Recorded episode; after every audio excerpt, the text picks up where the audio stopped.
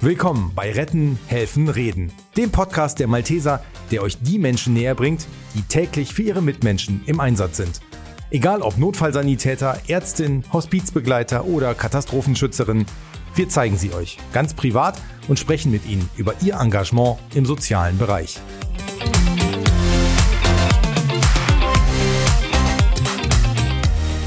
Hallo, ich bin Patrick Pöhler und euer Host bei diesem Podcast. Ich habe heute mit Ansgar Kesting gesprochen. Er ist der Bundespräventionsbeauftragte der Malteser und hat mir erzählt, dass die Malteser im Bereich Prävention schon vieles richtig machen und dennoch etwas Luft nach oben ist.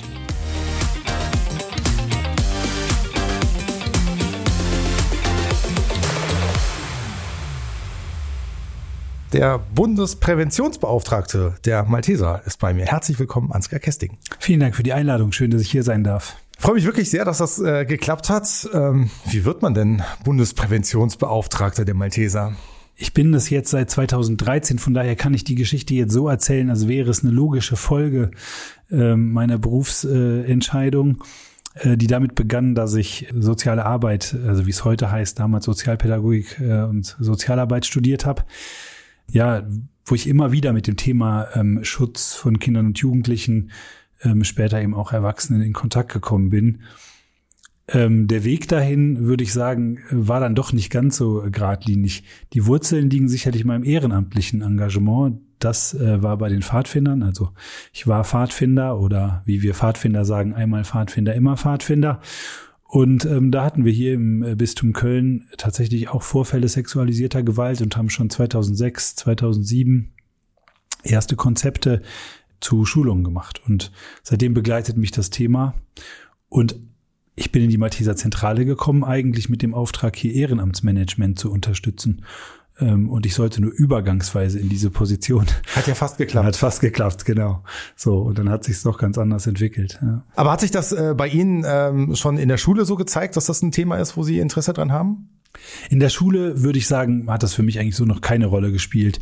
Geschlechterverhältnisse waren für mich dann später sicherlich ein Thema, nochmal zu gucken, wie können Frauen und Männer miteinander gut umgehen. Das war bestimmt eine Dimension, die mich interessiert hat. Und ich glaube, ich habe immer so ein kleines Emergency-Thema gehabt. Ich habe später auch in einer Notaufnahme in einem Krankenhaus Zivildienst gemacht und da später neben dem Studium noch gearbeitet. Und ich glaube, so eher so dieses Helfen und Unterstützen in Notsituation und wenn es Leuten wirklich schlecht geht, das ist sicherlich was, plus so ein Einsatz für Gerechtigkeit, was mich geprägt hat. Das heißt, das sind auch so wichtige Gaben, die man haben muss, um das Ganze zu machen, aus Ihrer Sicht? Ich glaube, dass die Wege dahin unterschiedlich sein können. Allein dieses ganze Thema Kinderschutz ist aus ganz verschiedenen Quellen gewachsen von Leuten, die betroffen waren und aus einer eigenen Betroffenheit gesagt haben, okay, wir müssen gucken, dass das nicht wieder passiert. Oder auch von Kinderschützerinnen und Kinderschützern, die gesagt haben, wir gucken besonders da drauf. Ich glaube, dass die Wege dahin unterschiedlich sein können. Ich würde sagen, im Nachhinein, das waren meine. Es gibt bestimmt viele Wege dahin. Aber es sind ja schon harte Themen, mit denen Sie eben auch dann konfrontiert werden. Wenn ich hier bei uns an die Pressearbeit denke, da haben wir auch manchmal so Krisenthemen. Und dann gibt es aber auch wieder schöne Themen, über die wir berichten können. Das ist bei Ihnen ja eigentlich anders, oder? Ja, das stimmt. Das ist tatsächlich schon so, dass ich eher, ich sage das manchmal so locker, auf die Dark Side der Malteser gucke, mit sexualisierter Gewalt oder auch Themen von Diskriminierung oder anderen Übergriffigkeiten. Gleichzeitig gibt es trotzdem immer wieder ermutigende und schöne Erlebnisse. Und es macht natürlich auch total viel Freude zu sehen, wie sich das Thema positiv entwickelt hat. Also was wir alles hier jetzt tun, damit die Sachen möglichst nicht geschehen. Oder auch wenn was schlecht läuft, wie wir damit umgehen. Ja, das ist schon was mir auch Mut macht. So. Sie haben das Positive gerade angesprochen. Was ist das, was positiv läuft, dass Sie einfach mehr mittlerweile machen können, dass Sie bessere Konzepte haben? Ja, also ich glaube, das Positive ist tatsächlich, dass wir jetzt, wenn ich jetzt hier auf die letzten 10 Jahre gucke, als ich angefangen habe, habe ich ja gerade so angedeutet, war die Stelle noch ganz klein. Die Malteser haben von Anfang an gesagt, wir nehmen das Thema total ernst. Wir haben überall in alle Grundlagenpapiere schon reingeschrieben. Wir kümmern uns auch um Erwachsenenschutzbefohlene, als die Bischofskonferenz oder andere noch gar nichts davon gesagt haben. Und wir haben es reingeschrieben und versucht zu machen, ohne zu wissen, was das bedeutet.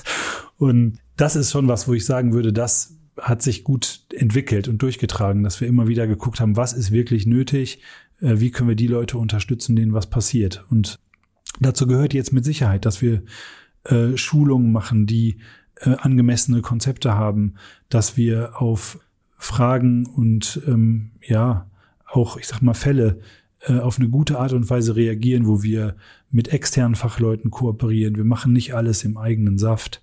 Alle Präventionsbeauftragten, Kolleginnen und Kollegen haben eine externe Fachberatung, haben Supervision. Wir haben selber die Möglichkeiten, Leute auch zu unterstützen mit externer Begleitung oder Supervision. Das ist schon was, wo ich wirklich denke, da haben wir was erreicht. Sie haben die Schulung gerade angesprochen. Wer bei den Maltesern macht die Schulung? Ich bin letztens selbst auch in den Genuss einer Schulung gekommen, fand das auch super toll. Wer kriegt die? Wer macht das? Das ist natürlich, kann man sich vorstellen, bei unserer großen, vielfältigen Malteserwelt unterschiedlich. Wir haben versucht, es so zu definieren, dass je näher man an Schutzbefohlenen, seien es Erwachsene oder Kinder, dran ist, dass man dann auch mehr Schulung macht bis zu einem Tag. Führungskräfte und oder Menschen mit besonderer Verantwortung, die machen eine zweitägige Schulung.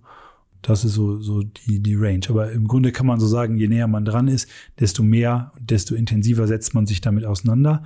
Alle Mitarbeiterinnen und Mitarbeiter werden aber bei der Einstellung mit dem Thema auf jeden Fall in Kontakt kommen, unterschreiben einen Verhaltenskodex und werden auch da so ein bisschen natürlich nach Themenfeld durch die Vorgesetzten informiert. Würden Sie sagen, dass die Malteser da jetzt schon gut aufgestellt sind oder ist immer Luft nach oben? Ja, es ist immer Luft nach oben. Ich glaube trotzdem, dass wir schon gut aufgestellt sind.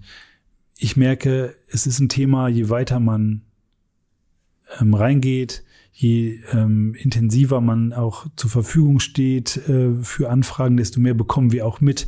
Und so wachsen die Bedarfe auch. Ich habe auch das Gefühl, dass bei den Dingen, die wir mitbekommen, dass wir da noch nicht da sind, dass wir sagen könnten, es wäre gut, die Zahlen würden runtergehen und dann hätten wir was erreicht, sondern ich habe schon das Gefühl, dass wir noch dabei sind, an der Oberfläche und an der Spitze des Eisbergs die Sachen mitzubekommen und da sind wir besser geworden. Wir kriegen das bei uns in der Presse ja auch dann ab und an mit von den Fällen logischerweise und ich würde da ja auch manchmal dann in die Tischkante beißen und denken, wie kann das sein, dass sowas passiert? Geht Ihnen das ähnlich? Sind Sie da manchmal verzweifelt, dass Sie sagen, wie kann das sein? Verzweifelt bin ich eigentlich nicht. Ich bin froh über alles, was auffällt. Und gibt es auch Dinge, die lassen einen nicht so ganz in Ruhe oder auch, wo ich denke, warum ist das nicht eher aufgefallen? Warum konnten wir nicht irgendwie anders, schneller was mitbekommen oder so? Aber in der Regel geht es für mich darum, dann basisnah, ohne zu dramatisieren, ohne drüber hinwegzugehen, zu gucken, was ist wirklich gewesen und was können wir tun, damit den Leuten, dem was Blödes passiert ist oder was Schlimmes passiert ist, gut geholfen werden kann. Würden Sie sagen, es sind mehr Fälle in den letzten Monaten, Jahren geworden, als es früher der Fall war, weil sich die Leute jetzt auch mehr trauen, was zu sagen oder kann man das gar nicht so sagen? Ja, das ist ja schon interessant, das so zu fragen. Also wenn die Leute sich mehr trauen, was zu sagen, sind es dann überhaupt mehr Fälle? Also ich würde sagen, es sind nicht unbedingt mehr Fälle. Ich sage auch immer eigentlich, die Sachen, die früher nicht okay waren, die sind heute nicht okay. Und das, was früher in Ordnung war, ist heute auch noch in Ordnung. Also über den Daumen. Natürlich verändert sich unser Bewusstsein für manche Themen. Aber das denke ich schon. Von daher glaube ich nicht, dass es mehr Fälle werden, sondern wir bekommen mehr mit. Und wir schauen eher hin. Und das macht was aus. Ist das bei einer katholischen Hilfsorganisation, das Ganze zu machen, unter den Aspekten, die es gerade eben auch gibt in der katholischen Kirche, besonders schwierig? Das kann ich in der Allgemeinheit nicht beantworten. Ich würde sagen, bei uns in der katholischen Hilfsorganisation für die Malteser ist es gut, das zu machen, weil es die Unterstützung der Geschäftsleitung für dieses Thema gibt, weil klar ist, wir gehen da nicht drüber hinweg und wir behandeln das nicht leichtfertig. Gleichzeitig haben auch wir Strukturen, die natürlich, sexualisierte Gewalt auch begünstigen, in so klassischen Bereichen, Katastrophenschutz. Ja, wir sind insgesamt sehr hierarchisch organisiert. Das bietet immer auch Ansatzpunkte für Machtmissbrauch, für Fehlverhalten, wo wir kritisch hinschauen müssen. Gleichzeitig ist das eine Struktur, die, wenn was auffällt und von den richtigen Leuten bearbeitet wird, dass wir auch die Möglichkeit haben, ja, richtig reinzugehen und auch was zu verändern. Jetzt sind Sie der Bundespräventionsbeauftragte der Malteser, aber Sie sind ja kein Einzelkämpfer, sondern da ist ja schon ein Team dahinter, schätze ich mal, ne? Genau, es gibt ein kleines Team sozusagen hier auf Bundesebene. Mir ist ja noch der Bereich Diskriminierungsschutz zugeordnet, mit Petra Müller als Beauftragte Diskriminierungsschutz. Und ich habe einen Referenten, den Sebastian Poikert, der mich unterstützt, der aber in Bremen sitzt. Und da haben wir schon viel auf den Weg gebracht. Und vor allen Dingen haben wir Präventionsbeauftragte in allen Regionen und auch den Malteser Werken und Wohnen und Pflegen. Mhm. Also da sind wir ein guter Kreis von 10 Personen, treffen uns zweimal im Jahr und da bin ich froh drüber, dass wir gemeinsam auch das Thema so vorantreiben. Ist glücklicherweise Prävention das Hauptthema bei Ihnen oder sind Sie dann eben auch viel mit Intervention eher beschäftigt? Kann man das sagen? Ja, es gehört beides zusammen. Ich glaube, die Prävention speist sich ja auch aus den Erfahrungen, die wir in der Intervention machen. Also es ist wichtig, dass wir bei Intervention gut aufgestellt sind, dass wir da hinschauen. Ich bin natürlich da oft auch manchmal nochmal besonders gefragt mit so Spezialthemen, vielmehr natürlich die Kolleginnen und Kollegen, die in den Regionen und den Gesellschaften dafür anfragbar sind. Für mich macht es manchmal was aus, weil ich dann natürlich bei so Sachen, weiß ich nicht, wenn es irgendwie besonders komplex ist, besonders lange her auch, ich sag mal, wichtige Personen oder scheinbar wichtige Personen involviert sind, dass ich da nochmal mitgucke. Von daher, daraus speist sich schon viel, was wir auch in der Prävention machen, nämlich zu gucken, wo sind problematische Konstellationen, was können wir besser machen und das versuchen wir auch in die Schulung einfließen zu lassen. Ja. Mhm. Kann man sich so einen normalen Arbeitsalltag, der ist wahrscheinlich ja jetzt nicht ein Tag wie der andere, oder? Sondern das ist ja schon sehr unterschiedlich, schätze ich mal, oder? Ja, das ist natürlich sehr unterschiedlich. Gleichzeitig gibt es natürlich auch viele Routinen, also Gespräche mit Kolleginnen und Kollegen. Es gibt viele Themen, die beschäftigen uns auch lange. Nicht zuletzt jetzt mal die Einführung eines Infotyps in der Personalabteilung, um zu gucken, wie können wir nachweisen, dass alle unsere Mitarbeitenden hauptberuflicherseits ihre Vorgaben erfüllt haben, erweiterte Führungszeugnisse gegebenenfalls abgegeben haben, Schulungen besucht haben. Also auch solche Projekte, die dann eher so technischer, administrativer Natur sind, habe ich ja auch und die können auch sehr lange dauern und sehr konstant sein. Ja. Und wichtig ist trotzdem, Sie hatten das eben schon angesprochen, dass mit dem Team, das heißt die Abstimmung mit dem Team ist eigentlich dann auch, wenn es einen konkreten Fall gibt, den bearbeiten Sie nicht alleine, sondern immer im Team? Nee, immer im Team. Also natürlich versuchen wir den Kreis der Beteiligten auch bewusst klein zu halten, auf eine angemessene Art und Weise. Aber meine Erfahrung ist wirklich in Fällen, gerade von sexualisierter Gewalt, man kann trotz aller Erfahrung und egal wie gut man ist und wie viel man weiß, man wird nicht alle Aspekte berücksichtigen. Menschen sind so unterschiedlich, die Konstellationen, die Kontexte sind so vielfältig. Da halte ich es für total wichtig, dass wir da uns immer wieder austauschen. Und wir tun das untereinander, entweder in so einer kollegialen Beratung oder eben auch mit externen Fachberaterinnen und Fachberatern, die wir tatsächlich dann fallbezogen hinzuziehen, damit wir nicht auf dem organisationalen Auge blind bleiben, weil das kann auch mit bestem Wissen und Gewissen passieren. Gibt es irgendwelche Fälle, die Ihnen besonders im Kopf geblieben sind aus den 10 Jahren, wo Sie denken, boah, das war schon nicht so richtig schön, was wir da erlebt haben? Das fällt mir schwer, dazu was zu sagen, weil ich glaube, alles, was ich jetzt sagen würde, würde dann doch der einzelnen Konstellation nicht gerecht werden oder die Gefahr geben, dass sich doch Leute wiedererkennen. Dann frage ich anders, nehmen Sie Sachen dann auch mit nach Hause gedanklich? Also bestimmte Situationen, wo es dann schwer ist, auch abzuschalten? Es ist manchmal schwer abzuschalten, ich kann aber gut damit umgehen. Und ich bin selber auch gut unterstützt. Ich hole das ja auch in meine professionellen Reflexionsprozesse von Supervision und so. Und ja, mich motiviert tatsächlich, die Sachen auch besser machen zu können. Und deshalb, ich erlebe es nicht so. Und das mag dann an meiner eingangs erwähnten Disposition liegen für Gerechtigkeit und auch ein bisschen diese Arbeit im Emergency-Bereich, dass ich das gut aushalten kann und dass mich das auch motiviert. Ist das eine Art Traumjob für Sie? Also ich meine, Sie machen den jetzt lange genug schon. Und so wie ich sie wahrnehme, ja auch durchaus mit Zufriedenheit. Und, ja, absolut. Also das ist schon, also ich hätte das nie sagen können, vor 10 Jahren auf gar keinen Fall. Ich habe immer, als ich angefangen habe, auch noch gedacht, ja, das ist eine Übergangssache. Und ja, letztendlich ist es jetzt mein berufliches Lebensthema geworden. Und das wird es sicherlich auf die eine oder andere Art auch bleiben. Und ich bin froh, dass ich das hier in dieser Funktion bei den Maltesern auch gestalten kann. Würden Sie denn sagen, dass die Heftigkeit der Fälle irgendwie zugenommen hat? Also dass es irgendwie oder dass sich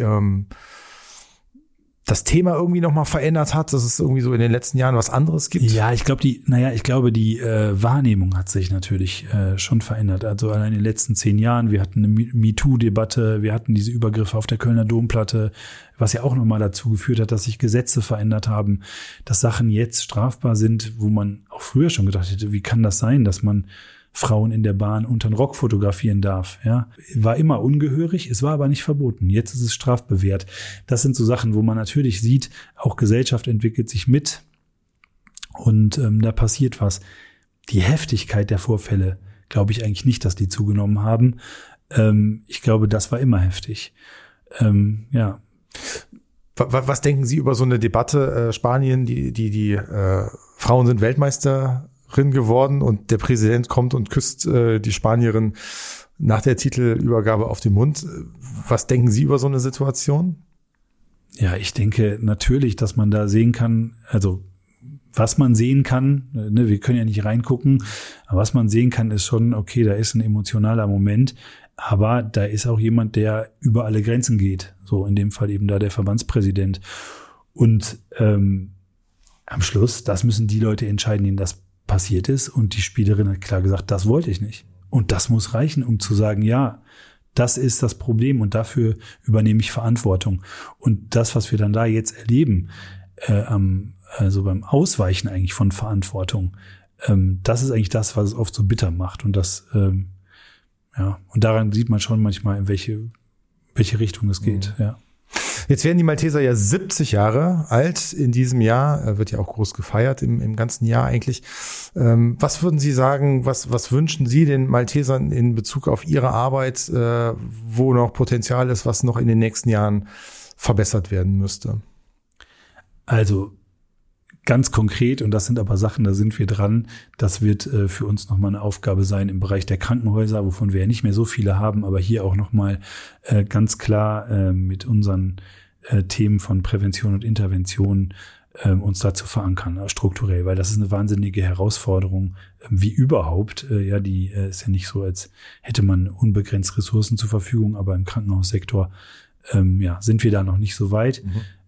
Wie ich mir das wünschen würde. Insgesamt hoffe ich mir, dass wir diesen Weg weitergehen. Also, dass wir ohne zu dramatisieren, ohne zu bagatellisieren, gucken, was ist los, was ist nötig und den Leuten ja an der Seite stehen, die unsere Unterstützung brauchen. Und da wirklich als Organisation glaubhaft handeln. Und das wünsche ich mir ja für alle Malteser. Ja, wirklich, das wär's. Gibt es einen Austausch auch zu den anderen Hilfsorganisationen, also dass sie da miteinander sprechen und auch dann schon mal so ein bisschen erfahren, wie es da läuft, beziehungsweise wie es bei uns läuft? Ja, wir haben schon einen speziellen Zugang zu dem Thema, weil, das muss man ja sagen, unsere Wurzeln, uns damit so zu beschäftigen, liegen ja in dem Missbrauchsskandal in der katholischen Kirche, was ja eigentlich ein Missbrauchsvertuschungsskandal war. Das ist schon was uns ja geprägt hat, was uns auch beim Thema sexualisierte Gewalt nach vorne gebracht hat, dass wir gesagt haben, okay, wir gucken gerade diese Themen von Machtmissbrauch und so sehr genau an. Ja, und es gibt einen Austausch, aber die Strukturen sind natürlich nicht so einheitlich. Und da, wo wir schon jetzt deutlich weiter sind, gibt es andere, die gerade erst anfangen. Ja, mit den Johannitern gibt es einen ganz guten Austausch, aber auch die sind nochmal so ein bisschen anders losgelaufen, so von ihrem Zugang zum Thema her. Ja. Jetzt wollen wir vielleicht noch so ein bisschen den Menschen dahinter kennenlernen. Wie schalten Sie denn ab zum Beispiel? Also wenn Sie mal nichts mit den Maltesern gerade zu tun haben. Ja, ich gehe laufen. Das ist eigentlich das, was immer hilft. Also durch den Wald rennen und dann ist es grün und das tut mir sehr gut. Und ich mache Musik. Also ich spiele Gitarre und singe und das sind Sachen, ich bin ja Pfadfinder, da merkt man es wieder draußen sein. Gerne muss man als Pfadfinder Gitarre spielen? Nein. Nee, muss man nicht, aber es passt natürlich wahnsinnig gut jetzt zu allem, was ich gesagt habe. Draußen durch den Wald rennen und dann auch am Lagerfeuer sitzen und Gitarre spielen. Oder auch woanders, aber das ist schon was mir Spaß macht und wo ich gar nicht mehr an solche Sachen denke. Gibt es da laufmäßig irgendwelche Ziele, dass Sie sagen, ach, ich möchte mal, keine Ahnung, den oder den Lauf machen, oder Sie laufen einfach nur just for fun? Ich laufe wirklich Herzschlag, Atmung, Puls, und einfach laufen. Ich habe keine Ambitionen. Ich tracke auch in der Regel nicht mit, außer, dass wenn ich neue Strecken laufe, dass ich wieder zurückfinde. Das ist ein guter Punkt, sollte man gucken. Ich danke Ihnen ganz herzlich, dass Sie da waren. Das hat mir großen Spaß gemacht und wünsche für die nächste Zeit viel Erfolg. Ja, danke, dass ich hier sein durfte. Vielen Dank.